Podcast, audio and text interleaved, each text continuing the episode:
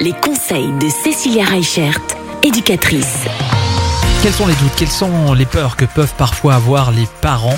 Eh bien notamment la peur de perdre la confiance en nos propres compétences parentales. Ça, ça existe? Alors oui, beaucoup de parents, à un moment donné, voient le bonheur des autres, voient les autres rayonner et ils se disent, bah voilà, moi, qu'est-ce que je fais pas assez bien pour que ma famille, elle soit pas aussi rayonnante que la famille du voisin? Et petit à petit, en fait, on va perdre confiance en nous, on va perdre confiance en nos compétences de parents. Et ce qui va être compliqué, c'est que ces angoisses, elles vont prendre de plus en plus de place dans le quotidien.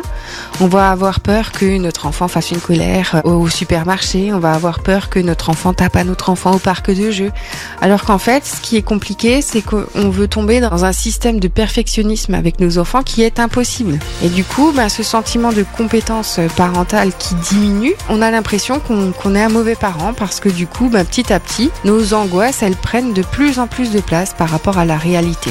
Et ce qui est compliqué, c'est d'arriver à fixer des objectifs qui sont possibles. Souvent, les, parents se mettent une barre, une pression qui est tellement haute, qui est presque irréalisable. Moi, je ne connais aucun enfant qui n'a jamais fait de caprice, qui n'a jamais fait de colère.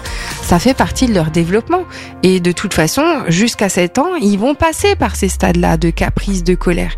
Et c'est pas parce que votre enfant fait des caprices ou fait des colères que du coup, vous allez être un mauvais parent. Et souvent, ben, les parents font l'amalgame entre le comportement de l'enfant et leur capacité parce que leur enfant a un comportement qui n'est pas adapté ou parce que leur enfant n'arrive pas à expliquer leurs besoins. Du coup, ils doutent du fait d'être un bon parent ou pas. Alors qu'il n'y a pas besoin de douter. Et puis il y a ce fameux burn-out parental. Ça aussi, c'est un gros sujet. Et on va l'aborder ensemble demain. À demain. Retrouvez l'ensemble des conseils de DKL sur notre site internet et l'ensemble des plateformes de podcast.